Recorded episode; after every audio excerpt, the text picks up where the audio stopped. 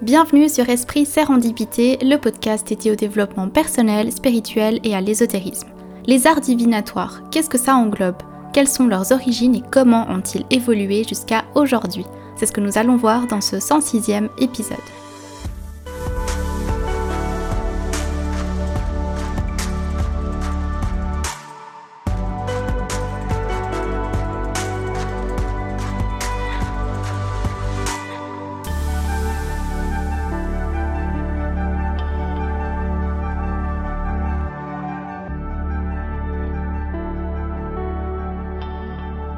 Bonjour à tous, bienvenue dans ce 106e épisode, j'espère que vous allez tous très bien. Aujourd'hui on va parler des arts divinatoires et de la divination en général. Vous me connaissez sûrement maintenant et vous savez que je suis fascinée par tout ce qui est ésotérisme.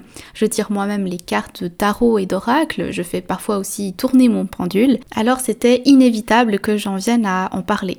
Et je pense que vous allez être tout autant surpris que moi d'apprendre qu'il y a beaucoup beaucoup de techniques différentes utilisées pour lire l'avenir et dévoiler l'inconnu. Commençons d'abord par faire un petit point historique. La voyance traverse notre vie à tous à un moment donné. C'est pas forcément quelque chose qu'on recherche activement, mais plutôt quelque quelque chose sur lequel on va tomber par hasard. Que ce soit au travers du cinéma, des livres, des séries, des documentaires ou reportages à ce sujet, on a tous déjà été au contact de la divination, de la voyance ou encore du paranormal. Prédire l'avenir, voir le futur sont des activités qui ont traversé les âges, elles sont pour ainsi dire même permanentes chez les hommes avec un grand H. Mais même si la voyance est une pratique utilisée par toutes les civilisations à toutes les époques, elle est très changeante et s'adapte à son temps. Tantôt très présente, discréditée et cachée, elle n'a cessé de se transformer. Nos ancêtres, les Grecs, Égyptiens, euh, les Romains, les Incas, considéraient la divination comme un moyen d'obtenir des réponses et des messages des dieux. D'ailleurs, le mot divination vient du latin divinare, qui signifie accomplir des choses divines.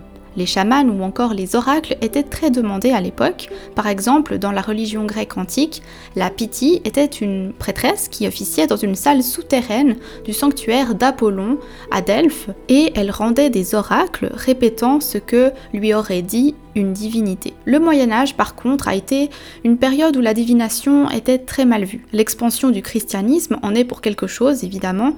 Tout ce qui était considéré comme de la voyance était vu comme maléfique. De même, tous les phénomènes de transe ou bien euh, les états modifiés de conscience étaient vus comme des possessions, et ce jusqu'au moins au 19e siècle. L'astrologie a été l'un des arts divinatoires les plus connus et les plus pratiqués. En Grèce, Ptolémée, astronome et mathématicien grec, permit notamment à l'astrologie de devenir plus une science qu'une pratique ésotérique.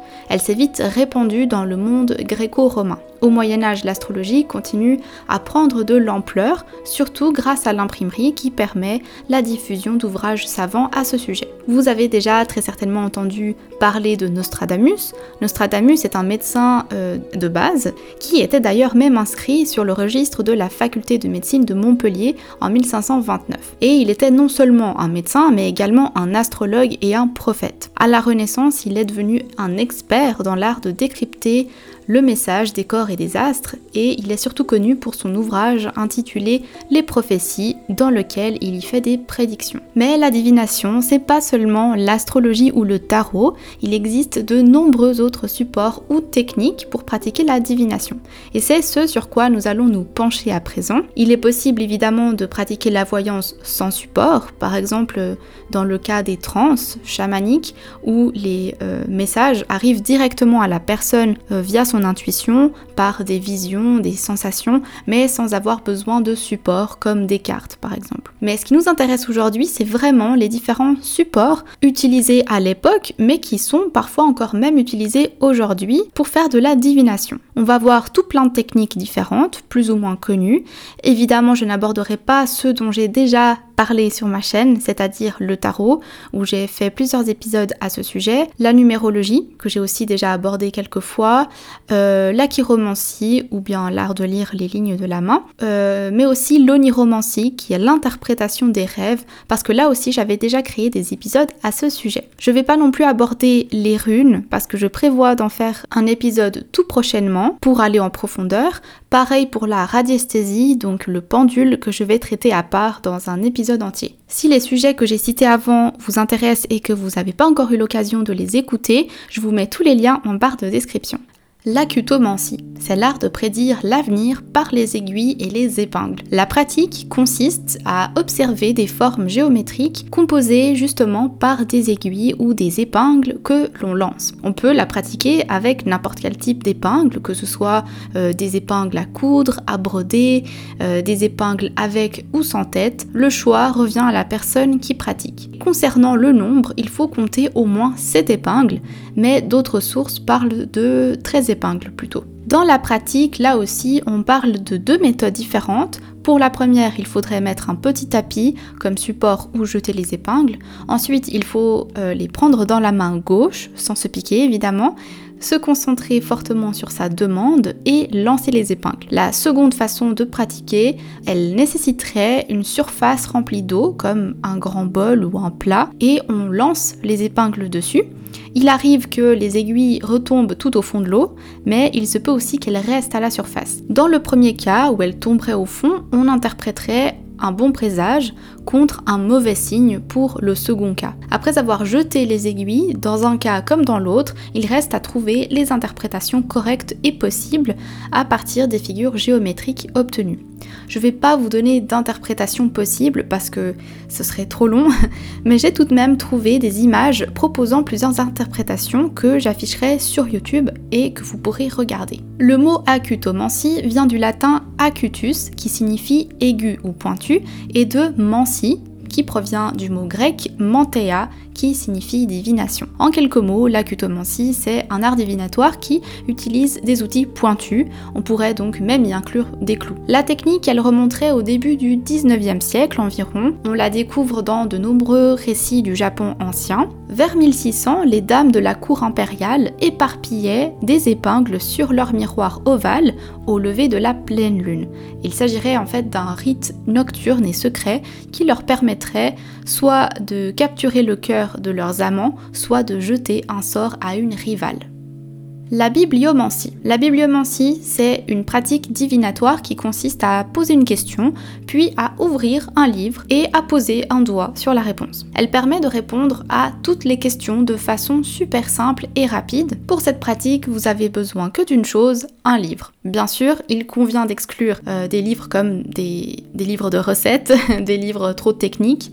Le mieux, c'est de choisir un roman, par exemple, qui est assez varié et assez épais pour avoir plus de choix possible et aussi si possible de choisir un livre que vous avez apprécié parce qu'il sera aussi plus facile pour l'interpréter. Vous pouvez pratiquer la bibliomancie à la va-vite euh, devant votre bibliothèque, debout, si vous avez besoin d'une réponse urgente, ou alors vous vous posez calmement, vous pouvez ouvrir votre espace avec une méditation ou une bougie. Il faut le faire vraiment selon le temps que vous avez et l'envie du moment. Ensuite, avec le livre, toujours fermé devant vous, il faut vous concentrer et poser une seule question. Elle doit être claire et précise. Puis, vous allez ouvrir votre livre au hasard à la page qui vous appelle et ensuite soit vous posez simplement vos yeux sur une phrase au hasard et vous la lisez, soit vous avez toujours les yeux fermés, vous ouvrez le livre au hasard et vous posez votre index sur une ligne au hasard et ensuite vous ouvrez les yeux pour la lire. Là aussi évidemment c'est sujet à interprétation. Euh, la réponse, elle sera pas exactement parlante pour votre situation, c'est à vous de comprendre entre les lignes ce qu'elle veut vous dire. Le mot bibliomancie vient du grec biblia qui signifie livre et mantea qui signifie divination. On peut retracer l'usage de la bibliomancie jusqu'à l'Antiquité. À l'époque, en fait, elle apparaissait sous forme de sort homérique ou de sort virgilien il s'agissait en fait de poser une question, puis de choisir un passage d'un poème d'Homère ou de Virgile et de l'interpréter comme réponse. Durant le Haut Moyen Âge, les hommes religieux orientaient certaines de leurs décisions en tirant au sort un passage des saintes écritures. Mais c'est une pratique qui a vite été condamnée par l'Église. La cafédomancie. La cafédomancie ou la tasséomancie c'est une pratique divinatoire qui peut se pratiquer dans n'importe quelle tasse, bol ou coupe. La cafédomancie, vous l'avez sûrement deviné, consiste à lire l'avenir dans une tasse de café. Même s'il existe des tasses faites pour ça précisément, avec euh, les signes astrologiques et tout ça, Au début, c'est bien de commencer avec une tasse toute simple, claire, pour bien pouvoir lire. Ah oui, et petite précision, c'est pas seulement dans la tasse qu'on va lire les traces du café, mais surtout dans la petite coupelle, euh, l'assiette que l'on pose dessous. Concernant le choix du café, il faut prendre un café moulu très fin, peu importe ensuite le café que vous prenez. Il est inutile de préparer un espace euh, spécifique pour faire votre lecture de café. Elle peut euh, vraiment se pratiquer dans un salon, dans un café, peu importe. Veillez juste à être bien détendu pour pratiquer une bonne lecture. Pour préparer le café, il faut le faire à la turque c'est-à-dire un café très fort qui permet d'obtenir les résidus de marque de café. Et euh, il faut bien attendre avant de boire le café. Une fois servi, en fait, euh, les résidus doivent se déposer au fond de la tasse et ensuite il faut le boire lentement pour ne pas avaler le marque. Comme pour euh, chaque méthode de divination, quand vous serez prêt à la pratiquer, il faut vous poser tranquillement, poser votre question de façon claire et précise et commencer à boire votre café. Ne posez qu'une question à la fois, évidemment. Une fois que vous avez bu tout le liquide, il faut faire tourner le marc de café dans le sens des aiguilles d'une montre. Donc vous tournez euh, votre tasse, puis vous posez la soucoupe à l'envers sur la tasse avant de retourner les deux pour déposer le marque sur la soucoupe. Il faut bien laisser le temps au marque de café de descendre en fait dans la coupelle avant de lever la tasse. Vous pourrez ensuite interpréter les symboles à la fois dans la tasse mais aussi dans la coupelle. L'origine exacte de cette pratique, elle est incertaine. Euh, certaines sources disent qu'elle aurait été euh, couramment pratiquée en Mésopotamie et se serait généralisée dans l'Empire ottoman avant d'être exportée vers la fin du XVIIIe siècle dans les Balkans puis en Europe centrale. La cléromancie. La cléromancie consiste à utiliser des dés à jouer pour prédire l'avenir. Que ce soit avec des dés en bois, en plastique, en pierre, il faut prendre 3 dés pour pratiquer la cléromancie. Choisissez des dés qui vous plaisent visuellement et qui vous attirent. C'est comme le choix d'un tarot ou d'un pendule, il faut prendre des outils qui vous plaisent. Bien sûr, il faut euh, garder les dés que vous utilisez pour la divination uniquement à cet usage. N'allez pas prendre les dés de vos jeux de société euh, parce qu'il faut que vous ayez une certaine connexion quand même avec eux, tout comme avec n'importe quel outil de divination. Pour pratiquer la cléromancie, commencez par préparer votre espace. Le mieux, c'est d'utiliser un tapis pour amortir le choc des dés. Vous pouvez euh, prendre aussi une petite nappe que vous dédierez entièrement à cette pratique. Ensuite, il vous faudra un plateau circulaire sur lequel lancer vos dés. On l'appelle le plateau cléromantique. Pas besoin que ce soit un plateau en bois, hein. il suffit juste de le tracer sur une feuille blanche ou euh, un papier cartonné si vous préférez. Après, je suis certaine qu'il existe des plateaux déjà faits, euh, facilement trouvables sur internet, hein. mais euh, voilà, vous pouvez le graver vous-même sur du bois euh, si vous souhaitez faire euh, de cet art divinatoire votre, euh, votre art de prédilection. Que ce soit le support, il faudra réaliser un cercle de 30 cm de diamètre à l'aide d'un compas, puis vous allez tracer une ligne droite passant par le centre de ce même cercle. Et à partir de cette ligne, il faudra diviser votre cercle en 12 parts égales et numéroter ces parts en chiffres romains pour déterminer les 12 maisons astrologiques. En ce qui concerne la signification des maisons, je vous renvoie à ma vidéo sur les maisons astrologiques qui sera en barre de description. Et pour ce qui est euh, de la signification des points des dés, je ne rentrerai pas non plus dans le détail dans cet épisode, mais je tâcherai de vous mettre dans la barre de description des liens utiles, que ce soit vers des livres ou des sites web qui pourront vous aider dans votre pratique. Les dés ont été employés de façon ludique dans les jeux euh, depuis la civilisation arapéenne. C'est certainement à cette époque de l'âge de bronze que l'art de lire l'avenir les dés a vu le jour. Il existe de nombreuses méthodes de cléromancie, évidemment, euh, qui diffèrent selon les époques et les origines. Les devins de l'Antiquité considéraient que la notion de hasard était inexistante, puisque le mouvement qu'effectuait euh, l'être humain lors du lancer des pierres, pour eux, c'était l'expression de la volonté divine. Les Grecs attribuaient à Hermès, dieu de la fatalité et du hasard, le pouvoir de guider la main du consultant, et pour les Romains, c'est à la déesse de la chance Fortuna qui dirigeait le geste. La cristallomancie. La boule de cristal, c'est l'outil mystérieux de prédilection employé par les sorcières et les voyants. C'est un art qui est très souvent illustré lorsqu'on parle de voyance, il intrigue fortement. La forme et la matière en cristal de verre de la boule de cristal facilitent un état d'auto-hypnose qui est propice aux connexions avec notre inconscient. Là aussi, il faut choisir la boule de cristal selon votre intuition et aller vers celle qui vous appelle. Le choix du support est toujours très important quand on parle de boule de cristal, de tarot ou de pendule. La boule de cristal n'a pas besoin d'être claire comme l'eau de roche pour être un bon support. Le cristal y possède parfois des défauts, mais ça n'enlève en rien à sa qualité. Les boules de cristal peuvent être en cristal de roche, mais aussi en quartz fumé, quartz rose ou même en améthyste ou en citrine. Pour ce qui est de la lecture maintenant, Premièrement, il faut toujours toucher la boule de cristal, déjà pour s'y connecter, pour créer un lien. Parfois, on peut ressentir des picotements magnétiques et il suffit d'imaginer ensuite l'énergie de ce cristal rentrer en nous par nos mains. Ensuite, il faut visualiser notre propre magnétisme et l'envoyer aussi à la boule de cristal. La cristallomancie doit être euh, pratiquée dans une pièce relativement peu éclairée, donc euh, il faut fermer les volets ou mettre des rideaux occultants parce que comme ça, ça permet de limiter les reflets dans la boule de cristal qui pourraient fausser les résultats. Mais vous avez euh, quand même besoin d'un peu de lumière, donc une bougie peut-être.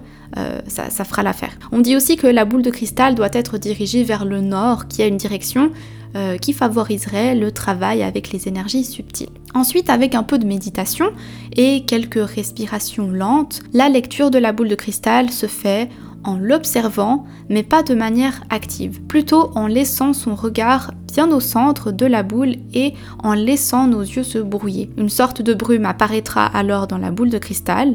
Il faut rester stable avec les yeux et pas chercher à trop les bouger. Ça va créer ainsi un, un canal favorable à l'arrivée d'images. Il faut toujours bien fixer le centre de la boule de cristal en maintenant bien en tête notre question. Vous pourrez voir apparaître des symboles, des images, des lettres ou des chiffres par exemple, une, forme qui ressemble à un parapluie pourrait indiquer une protection.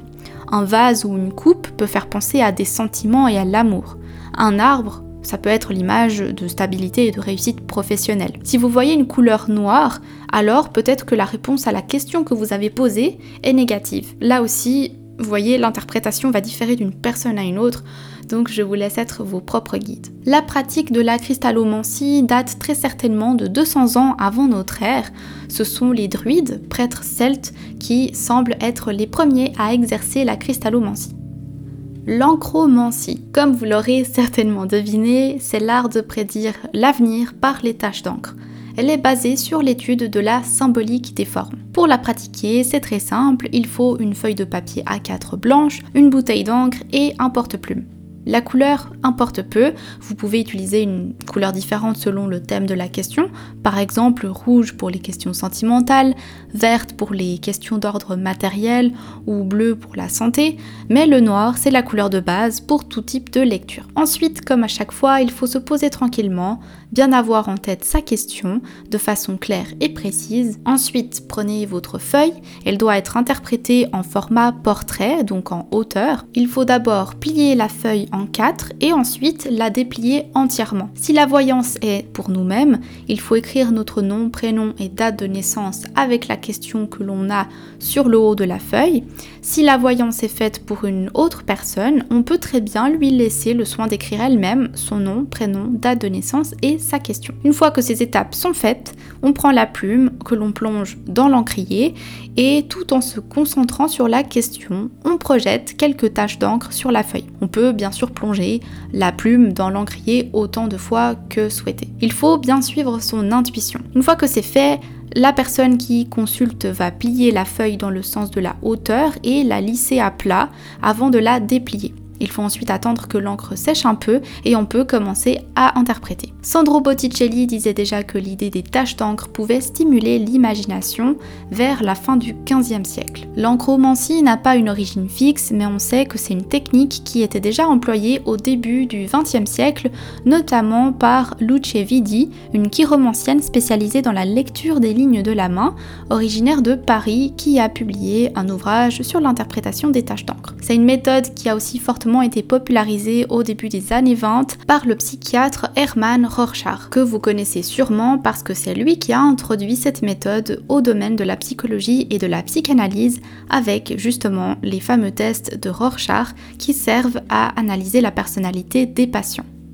La kéromancie. La kéromancie, c'est l'art de prédire l'avenir par la cire. On interprète les formes créées par la solidification de la cire fondue qu'on a versée goutte à goutte dans un récipient d'eau froide. Il y a deux méthodes possibles pour ça. La première, c'est de pencher la bougie allumée au-dessus d'un bol d'eau pour faire couler la cire goutte à goutte. Et la seconde technique, c'est de faire fondre la cire au bain-marie, puis on la verse ensuite dans un récipient d'eau froide, encore une fois, goutte à goutte. On peut pratiquer la kéromancie dans n'importe quel bol. Après, là aussi, c'est au voyant de choisir les outils qu'il souhaite utiliser. Concernant le type de cire, traditionnellement, c'est plutôt la cire blanche qu'on utilise, mais n'importe quelle euh, couleur fera l'affaire. Comme pour toutes les autres méthodes, lorsque vous avez préparé votre espace de divination, il faut allumer une bougie en conscience et en pensant à votre question ou à votre problématique. Pensez-y bien le temps que la bougie commence à fondre. Ensuite, on la verse lentement, goutte à goutte, dans euh, un bol rempli d'eau froide et après il suffit de lire les formes formées par la cire dans l'eau. On peut bien sûr prendre les morceaux de cire dans la main si on souhaite étudier de plus près euh, ou tourner justement euh, le morceau de cire pour visualiser ce que ça pourrait être comme forme. Le mot kéromancie vient du grec ancien kéros qui signifie cire et manteia qui veut dire divination. On pense que cette technique remonterait au XVIe siècle dans les campagnes européennes. La pyromancie. La pyromancie consiste à observer le feu pour faire des prédictions. C'est une méthode qui en englobe deux autres, la pyroscopie, qui est l'interprétation des flammes, et la capnomancie, qui est l'interprétation de la fumée. Ce qui est important dans la pyromancie, c'est le choix du support à brûler. Les praticiens de cet art divinatoire doivent choisir le bois en fonction de leurs envies et selon la disponibilité du bois. Certains arbres favoriseraient les intentions divinatoires du voyant, euh, donc le bois de chêne, de cèdre, le sapin, le bouleau ou l'érable peuvent être utilisés par exemple. L'idéal et euh, le plus pratique, c'est d'avoir une cheminée pour le faire, mais des fois c'est pas possible, alors cette euh, technique peut très bien se faire aussi dehors dans la nature, les Égyptiens de l'Antiquité émettaient des prédictions en observant simplement la combustion d'un papyrus, ils n'allumaient pas forcément un grand feu. Partant de ce principe, il y a des devins qui utilisent la même méthode. Ils écrivent euh, leurs questions sur une feuille et ensuite ils la brûlent. Peu importe la façon dont vous le faites, le conseil reste le même, posez votre question de manière claire et précise. Lorsque le feu est allumé, concentrez-vous dessus et ne posez qu'une seule question à la fois avant d'enflammer votre feuille. Si vous lisez les flammes sur un grand feu, observez les mouvements des flammes, les formes, les étincelles, euh, les bruits pour effectuer l'interprétation. Il y a plusieurs interprétations possibles qui dépendent évidemment toujours de la personne qui lit, mais par exemple, un feu qui aura tendance à s'éparpiller dans tous les sens serait plutôt un signe négatif. Euh, des flammes qui émettent des étincelles qui sont euh, de courte durée pourraient annoncer une visite imprévue. Un feu droit qui reste bien dans son foyer serait un bon présage, etc. On ne peut pas dater avec certitude la pyromancie. On estime que c'était un support de clairvoyance employé par les tribus anciennes. Dans l'Antiquité, lorsqu'on faisait des offrandes aux dieux en brûlant des choses, euh, les devins observaient les flammes et interprétaient les messages des dieux pour le peuple. Loumancie. Alors ça, c'est une méthode, je suis sûre que vous en avez jamais entendu parler. En tout cas, moi je connaissais pas du tout avant, euh, avant aujourd'hui. En fait, il s'agit d'une méthode qui consiste à lire l'avenir dans le blanc d'un œuf immergé. Et oui, donc il faut prendre un verre, une tasse, un bol, euh, n'importe quel récipient pour autant qu'il soit transparent et sans motif. Pour pratiquer l'oumancie, on utilise simplement un œuf de poule, ça va très bien. Et une fois que l'espace de divination est préparé, il faut se concentrer sur la question qu'on souhaite poser et la garder en tête tout le long de la préparation. Donc on commence par séparer le blanc du jaune. Il faut ensuite remplir euh, le, verre avec une eau à température ambiante et placer une pincée de sel dans le verre. Le sodium contenu dans le sel va permettre de lier les protéines du blanc d'œuf entre elles et ce sont ces coagulations que le devin va interpréter. Ensuite, il faut verser lentement le blanc d'œuf dans cette eau avec le sel et ranger le verre sans le couvrir dans un endroit ensoleillé. Le blanc d'œuf doit infuser durant 24 euh, heures avant d'être interprété. Et ensuite, justement, vient l'étape de l'interprétation des symboles, chiffres ou lettres que l'on perçoit dans le verre. La pratique de l'oumancie remonte à l'Antiquité. Elle se pratiquait par l'examen de la forme extérieure des œufs et des marques euh, qui s'y voyaient, mais elle serait toujours pratiquée dans les campagnes françaises et italiennes de nos jours. Voilà pour les méthodes de divination que je voulais présenter dans cet épisode. Comme vous voyez, c'est vraiment très varié et au final, presque tout peut être utilisé pour faire de la divination tant qu'on y met notre intuition, euh, notre intention et qu'on pose les questions de façon claire. Au final, on peut très bien se laisser guider par toutes sortes de supports. N'hésitez pas à me dire en commentaire si vous avez déjà pratiqué l'une ou l'autre de ces méthodes. Consultez bien la barre d'informations parce que je vais y mettre plein de liens intéressants pour compléter cet épisode. Vous pouvez retrouver tous les épisodes de ce podcast sur Spotify, Deezer, Apple Podcast, Google Podcast, enfin bref, sur plein de plateformes différentes, mais aussi sur Instagram et sur TikTok. Avant de partir, n'oubliez pas de mettre un petit pouce vers le haut si vous avez apprécié le sujet d'aujourd'hui et on se retrouve dans deux semaines pour un prochain épisode. D'ici là, prenez soin de vous et à bientôt.